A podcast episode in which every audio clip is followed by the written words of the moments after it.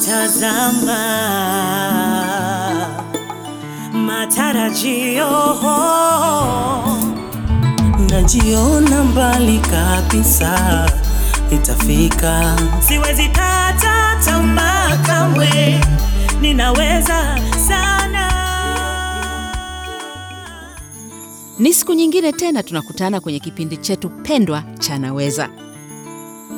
Naitwa Sauda Simba na nichukue fursa hii kukukaribisha wewe msikilizaji, uwe nami kwa takriban nusu saa ili tuweze kusikia simulizi yenye mguso, hamasa na mafunzo ndani yake.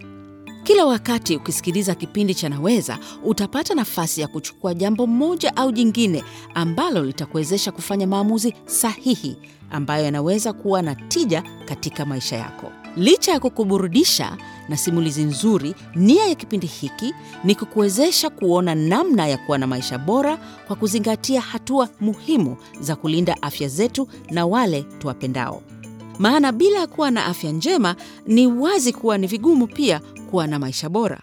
Katika mwendelezo wetu wa simulizi, wiki hii tutasikiliza simulizi ya Aisha ambaye ni mama mwenye watoto wawili, na kwa kupitia simulizi yake tutafahamu umuhimu wa mama kurudi kwenye kituo cha kutolea huduma ya afya baada ya kujifungua mara tu anapoona dalili hatarishi kwa mtoto. Ni simulizi nzuri yenye changamoto zake, lakini nisikumalizie utamu, msikilizaji, bali nikupe nafasi na wewe upate kuisikia. Kabla ya kuanza kusikiliza simulizi yetu ya leo, ningependa kuwakaribisha wataalam kutoka Wizara ya Afya, Maendeleo ya Jamii, Jinsia, Wazee na Watoto, na ni Dr. Beatus Nyamuhiba na Mama Priska Wanjiru. Karibu sana studio. Asante, Asante sana Da Sauda. Wao kama ilivyo ada watajibu maswali ya kiafya ambayo yanatoka kwako msikilizaji, baada ya kusikiliza simulizi yetu. Msikilizaji, unaweza kuwa sehemu ya kipindi cha Naweza kwa sababu maoni na maswali yako ni muhimu sana. Kama una swali au wazo, tutumie kwenye kurasa zetu za Facebook kwenye akaunti ya Naweza na Instagram kwenye akaunti ya Naweza TZ. Vipindi vilivyopita vya Naweza vinapatikana kwenye akaunti zetu za Facebook Naweza na Instagram Naweza TZ. Ukiingia na kufollow akaunti hizo utapata link za kusikiliza vipindi vyetu vilivyopita, na pia kama unatumia app za podcast, tafuta Naweza Show na utaona vipindi vyetu vyote. Naam, basi ule wakati wa kusikiliza simulizi yetu ya leo ndiyo imewadia. Nikukumbushe tu kuwa simulizi hizi ni kutoka kwa watu wa kweli na matukio ya kweli. Hivyo basi, hapa studio leo nipo na mgeni ambaye atatusomea simulizi ya Aisha, na baada ya hapo tutajadiliana kidogo na wataalamu wetu. Karibu mgeni wetu, ujitambulishe. Asante mtangazaji, naitwa Susan Bila. Mimi ni msanii wa filamu na redio pia. Bila kupoteza wakati, twende tupate ujumbe wa afya kidogo, na mara baada ya hapo tutasikiliza simulizi yetu ya leo. Anti huyo. Karibu besti. Eh, asante. Hii, didididi, jamani. Toto. Halo. Eh, katoto kazuri. Vipi besti, unaendeleaje? Du, shoga niko hoi. Halali usiku, nikulia tu hataki kunyonya. Kweli? Halafu, mbona kama anaoma? Ushampeleka clinic? Bado, huyu si kichanga. Wanalia kila saa hawa. We Neema, tumpeleke mtoto kliniki sasa hivi. Kulia sana, kutonyonya na homa ni dalili za hatari kwa mtoto mchanga. Bora tumwaishe kliniki ili tujue kulikoni. He, sawa. Ngoja nijifunge kanga alafu twende kliniki. Msaidie rafiki yako amfikishe mwanaye kliniki baada ya kujifungua pale mtoto anapoonyesha dalili za hatari kama homa, kutapika, kuto kunyonya na kulia sana. Jiongeze. Uzazi salama huanza kwa kuchukua hatua sahihi.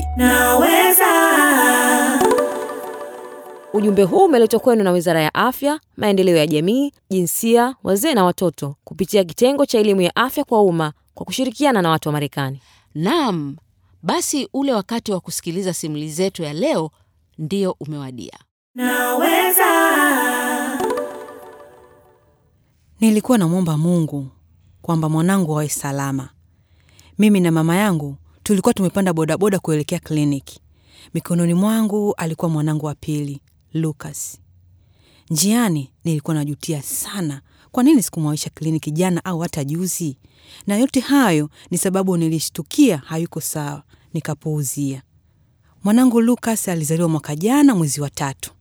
Nakumbuka siku hiyo kwa sababu ilikuwa na mvua kubwa kweli, na nakumbuka ile mvua kwa sababu mimi na mume wangu tunaishi mbali kidogo, na ni kama mwendo wa nusu saa hivi na kliniki.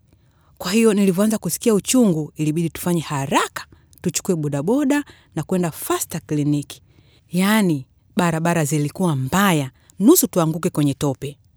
Lucas ni mwanetu wa pili, yeye ni wa kiume.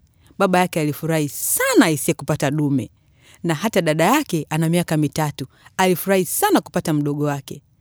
Kila saa utamkuta anamshangaa na anataka kucheza naye. Ilibidi tumwambie huyu bado mdogo, subiri akuwe kidogo ndo mtacheza vizuri. Kwa jina naitwa Aisha.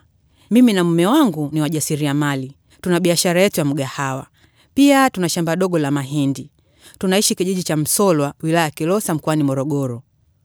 Kwa sababu ya majukumu mengi, mama yangu alikuja kukaa kwetu kutusaidia kutunza watoto wakati ninaendelea kupata nguvu. Mume wangu akawa anaenda shambani kwa ajili ya kilimo na mama akawa anasaidia katika mgahawa wetu. Kabla tujaendelea, kitu kimoja muhimu lazima ujue, sijazoea kukiuka maagizo ya mama yangu. Ndio nilivyolelewa toka utotoni, na mama yangu akiwepo huwa anacheka mambo utafanya tu anavyotaka yaani. Ila wakati namzaa Rozi hakuja, kwa kuwa kipindi kile nilikuwa mama wa nyumbani. Sasa uzao wa Lukas kwa kweli mm, na hizi biashara zetu nilimuhitaji. Sasa siku hiyo najaribu kukumbuka kilichonistua. Nilisi kuna kitu hakiko sawa. Siku hiyo mama alikuwa ameenda kwenye shughuli za mgahawa na mume wangu alikuwa shambani. Baada ya kufanya kazi za asubuhi, nilikaa chini kumnyonyesha mtoto kama kawaida. Akanyonya kama dakika moja, halafu akaacha. Vipi Lukas, mbona utaki kunyonya baba, au umeshiba? Nikamweka kitandani na kuendelea na shughuli zangu. Akisikia njaa atalia, nikajisemea moyoni. Ikapita kama masaa mawili, akaanza tena kulia. Haya, huyo ana njaa sasa. Nikaenda kumwangalia na nikampa nyonyo, lakini akanyonya kidogo tu, ila ndo analia kweli kweli, tena kwa nguvu. Jamani Luka, vipi baba? Kadri siku ilivyoenda, nikaendelea kujaribu kumnyonyesha, lakini hanyonyi na kulia, analia mpaka kichwa kikaanza kuniuma. Mama alivyorudi kutoka mgahawani, nikamwelezea wasiwasi wangu. Vipi, mbona una wasiwasi? Mama, mjukuu wako leo amekataa kabisa kunyonya na amelia siku nzima. Wala usiogope na wewe, we mwenyewe ulikuwa upendi kunyonya, kwani bado analia? Aa, sasa hivi katulia, basi hana shida, mwache tu. Kulia na kukataa kunyonya ni kawaida. Unajua watoto wa kiume ni tofauti sana na wa. Alivyoniambia hivyo, nikaona ah, haya, ngoja nisubiri kesho nione itakuwaje. Na mimi kweli nikawa na imani, si unajua huyu ni mama yangu, watoto ni tofauti, itakuwa huyu ni tofauti na dada yake na ni mgumu kunyonya. Lakini kesho yake ikawa hivyo hivyo tena, mtoto analia kila mara, nikimpa nyonyo ananyonya kiuvivu. Nikamwambia tena mama, Aisha, mbona unajisumbua hivyo? Au unataka kutumia hela kibao kumpeleka mwanao kliniki kwa kitu kidogo kama hicho? Mama, hapana. Lakini kama je, kuna tatizo, tutafanyeje? We nisikilize, mimi ni mama yako, nimewazaa wote nyi watoto watano. Unafikiri unaweza kunifundisha chochote kwenye mambo haya? Ha, basi sawa mama. E, we tulia, mjukuu wangu hana shida yoyote. Basi baada ya maongezi hayo nikaona labda ni mimi tu, nikafuata ushauri wa mama, ingawa kuna kitu moyoni kiliniambia ingekuwa vyema kumpeleka mtoto kliniki. Kesho yake ilikuwa Jumapili na huwa hatufungui mgahawa wetu, kwa hiyo nyumbani ilikuwa mimi na mama. Mme wangu alikuwa ameenda shambani, nilikuwa nimekaa nje na mama tunaandaa chakula cha mchana. Lucas na dada yake walikuwa ndani wanacheza cheza hapo sebuleni. Ghafla nikasikia kilio, nikajua michezo tena, usije kuta Rozi kamchokoza mdogo wake. Tunaendelea kupika na mama, naona kilio kinazidi, nikanyanyuka. Maa, naona hawa vipi tena? We Rozi, acha kumchokoza kaka yako bwana. Kufika ndani nikambeba Lucas nimbembeleze, kumgusa tu kichwa chake cha moto. Nini? Mbona kama ana homa? Nikatoka haraka na kumwambia mama, na kwa mara ya kwanza nikaona ana wasiwasi. Tukamua nimpigie mme wangu twende kliniki. simu yake ikawa lakini hapokei. Nikajisemea huyu atakuwa ameacha tu kwenye chaji. Basi nikaita bodaboda, mimi na mama tukapanda na Luka kuelekea kliniki na tukamwacha Rose kwa jirani. Njiani nilikuwa najutia kwa nini sikumwesha kliniki jana au hata juzi. Nilistukia hayuko sawa na nikapuuzia. Niliomba tu mwanangu awe salama. Tulivyofika kliniki, watu wa huduma wakampokea mtoto. Nikaambiwa niingie ndani na mama akae chumba cha kusubiri. Nikamwambia nesi, mtoto alikuwa na shida ya kunyonya na analia sana siku mbili zilizopita, lakini tukaona ni kawaida tu. Lakini tulivyoona ana homa, ndo tukaona tumkimbize kliniki. Nesi akaniambia mtoto ana uambukizo ulikuwa unamsumbua na ndio maana alikuwa analia sana na kushindwa kunyonya. Akatueleza hizi ni dalili hatarishi kwa mtoto na akatukumbusha kuwa ni vyema kumwaisha mtoto kliniki mara tu unapoona dalili hizi, na kama tungeendelea kupuuzia ingekuja kuwa ishu baadaye. Haraka nesi alitupeleka kwa daktari, wakampa dawa za homa kwanza ili ianze kupungua. Ikabidi tulazwe zahanati. Lukas akapewa dawa za kutibu uambukizo. Kesho yake homa ikaisha na tukaruhusiwa kurudi nyumbani. Kabla tujaondoka, tukapewa dawa za kuendelea kutumia ili kukamilisha matibabu. Nadhani kupitia hii changamoto ilinifundisha kujiamini, kwa sababu tangu ile mara ya kwanza ambapo Lukas anakataa kunyonya nilihisi kuna tatizo, ila mama yangu akanishauri na mimi nikafata ushauri wake. Kama ningewahi kwenda, inawezekana hata hiyo homa asingeipata. Ni vizuri kupata ushauri wa wazazi wazoefu, lakini kama mama lazima nijiamini kwamba najua kilicho bora kwa mwanangu. Na hata pia mama yangu amegundua hivyo, anaheshimu sauti yangu kwa sababu na yeye kaona kwamba mimi ni mama pia kama yeye, na sio mama wa kawaida tu, mimi ni mama bora. Naweza. Hakika simulizi zetu ya leo ilikuwa ni nzuri sana na ilikuwa na fundisho kubwa kabisa. Asante sana Susan Bella kwa kutusimulia simulizi zetu kwa ufasaha kabisa. Asante, nashukuru. Wakati wewe msikilizaji ukitafakari simulizi ya leo na huku ukijipanga kwa maswali, ni vizuri tupate ujumbe ufuatao wa afya na kisha tuingie kwenye kipengele cha maswali na majibu. Anti huyo. Karibu besti. Eh, asante. Jamani. Toto. Halo. Eh, katoto kazuri. Vipi besti, unaendeleaje? Du, shoga niko hoi. Halali usiku, nikulia tu hataki kunyonya. Kweli? Halafu, mbona kama anaoma? Ushampeleka clinic? Bado, huyu si kichanga. Wanalia kila saa hawa. We Neema, tumpeleke mtoto kliniki sasa hivi. Kulia sana, kutonyonya na homa ni dalili za hatari kwa mtoto mchanga. Bora tumwaishe kliniki ili tujue kulikoni. He, sawa. Ngoja nijifunge kanga alafu twende kliniki. Msaidie rafiki yako amfikishe mwanaye kliniki baada ya kujifungua pale mtoto anapoonyesha dalili za hatari kama homa, kutapika, kuto kunyonya na kulia sana. Jiongeze. Uzazi salama huanza kwa kuchukua hatua sahihi. Naweza. Ujumbe huu umeletwa kwenu na Wizara ya Afya, Maendeleo ya Jamii, Jinsia, Wazee na Watoto kupitia kitengo cha elimu ya afya kwa umma kwa kushirikiana na watu wa Marekani. Karibu tena msikilizaji, wanaweza ule wakati wa maswali na majibu ndio sasa. Haya, moja kwa moja twende zetu kisiwani Zanzibar kwa swali letu la kwanza ambalo linatoka kwa Radhia. Unauliza swali gani? Kwa nini wazazi wengi hawapeleki watoto wachanga kwenye vituo vya kutolea huduma za afya wanapoona dalili hatarishi? Dr. Beatrice, unasemaje kwa hilo?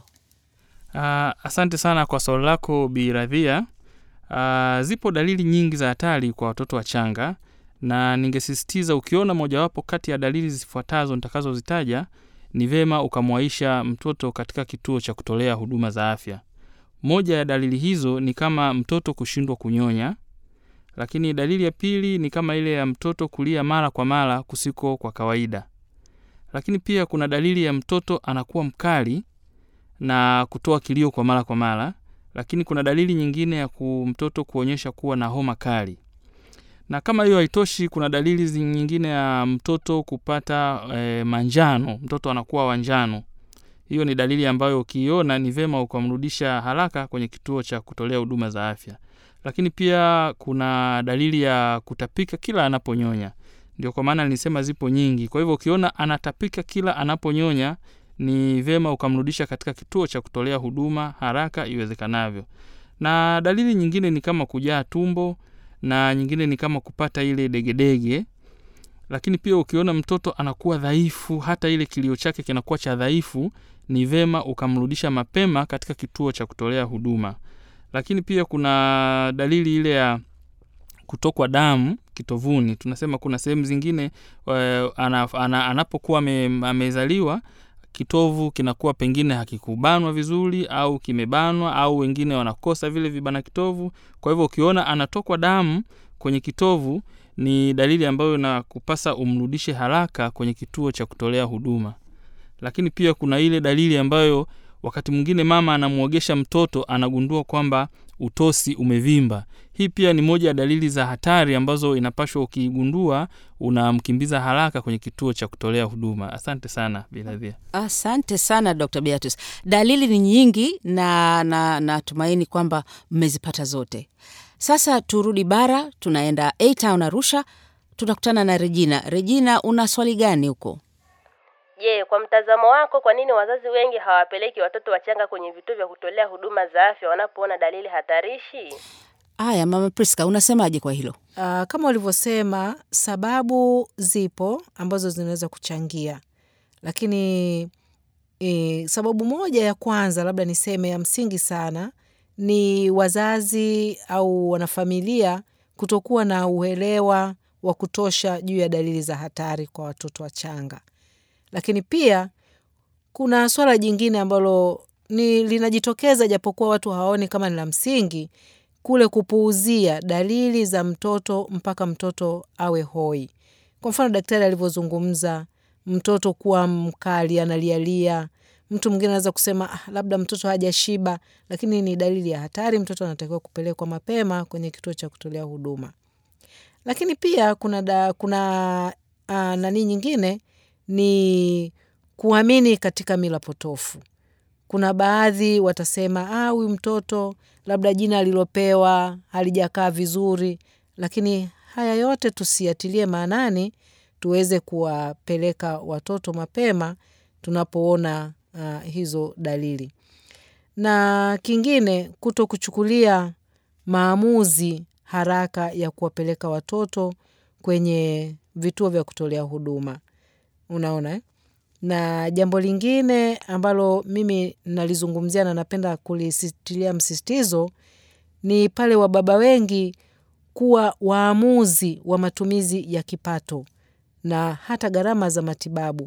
Wao ndo wanaona kwamba kama wakina baba watafutaji au wa, viongozi wa familia kuchukulia kwamba wao ndo wenye kutoa maamuzi ya matumizi ya familia, lakini mama pia awe na nafasi ya kuwa na maamuzi ya kutumia zile gharama au matumizi ya familia na kuwahi kumpeleka mtoto katika vituo vya kutolea huduma ili aweze kupata huduma za afya mapema.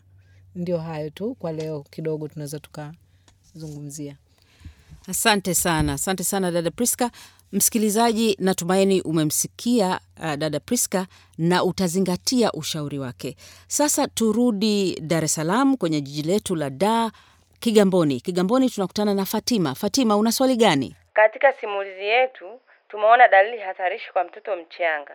Je, na mama pia anaweza kuwa na dalili hatarishi? Ni dalili gani hizo? Haya, hapo nafikiri wataalamu wetu watajibu wote. Hebu tuanze kwanza na Dr. Beatus. asante sana da sauda uh, dalili za kwanza kabisa niseme wakina mama pia huwa wanaweza kupata dalili za hatarishi. Na dalili hizo ni kama zifuatazo. Baada ya kujifungua huwa wanapewa ruhusa e, pengine baada ya masaa ishirini na nne kwa sababu ilionekana kwamba vifo vingi vinatokea wakati wa kujifungua na ndani ya masaa ishirini na nne. Kwa hivyo anapokuwa ameruhusiwa akiwa katika hali ya usalama huwa anapewa elimu ya afya ya kwamba akiona dalili yoyote ya hatari aweze kurudi haraka katika kituo cha kutolea huduma ya afya. Sasa dalili hizo ni, ni, niseme ni kama zifuatavyo. Dalili ya kwanza ni kama ile ya kutokwa damu nyingi ukeni. Kwa hivyo akiona dalili ya namna hiyo uh, hiyo ni dalili ya hatari sana na anapashwa kurudi haraka kwenye kituo cha kutolea huduma. Lakini nyingine ni maumivu makali ya tumbo chini ya kitovu. Kwa hivyo akiona dalili ya namna hiyo pia anapashwa kurudi haraka kwenye kituo cha kutolea huduma ili aweze kuangaliwa sababu ya hayo maumivu na ili iweze ku- ku- ku- kutibiwa. Na pia kuna dalili ya kutokwa majimaji yenye harufu mbaya sehemu za ukeni. Hii pia ni dalili ambayo ni ya hatari, ambayo tunawashauri kwamba ikiwa ameishajifungua na ameona kuna dalili ya namna hii, yapashwa arudi haraka katika kituo cha kutolea huduma ili aweze kusaidiwa. Na kuna dalili pia ya kifafa cha mimba ambayo mara nyingi huwa ikitokea kabla hata ya kujifungua, lakini pia huwa inatokea wakati mwingine baada ya kujifungua. Katika zile siku za kujiangalizia, inatokea kwamba anapata kifafa cha mimba au degedege wanaita. Sasa akiona dalili hiyo, basi tunashauri jamii au wanafamilia na ndugu waweze kumchukua haraka na kumrudisha katika kituo cha kutolea huduma ili aweze kupatiwa tiba stahiki. Na dalili nyingine ya hatari ni ile tu ya kuona kizunguzungu.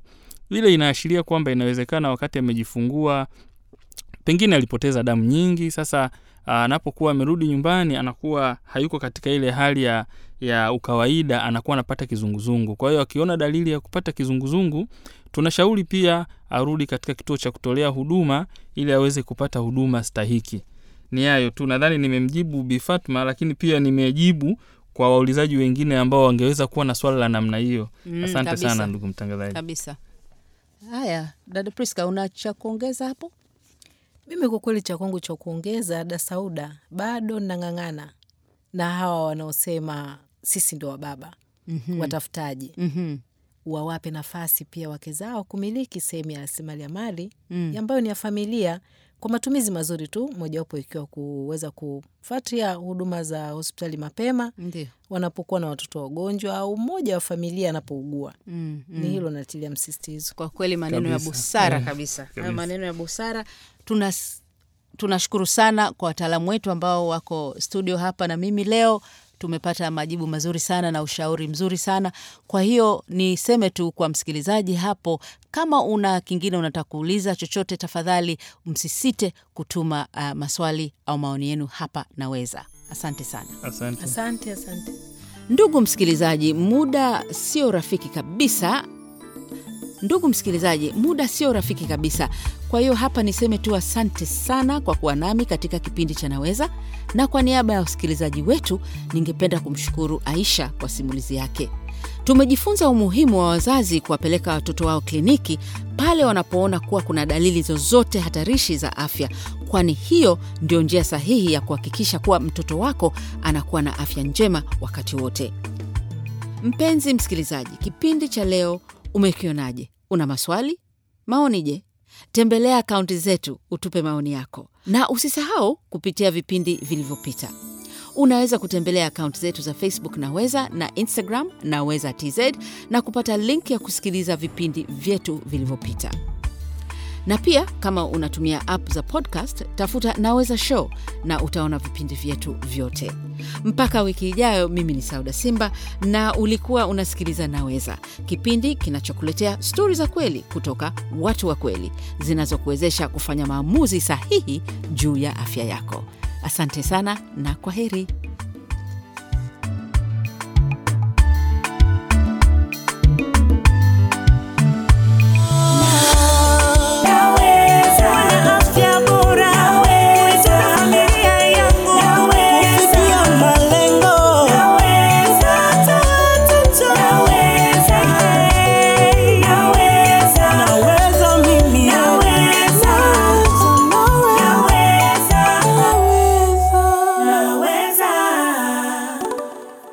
Ujumbe huu umeletwa kwenu na Wizara ya Afya, Maendeleo ya Jamii, Jinsia, Wazee na Watoto kupitia kitengo cha elimu ya afya kwa umma kwa kushirikiana na watu wa Marekani.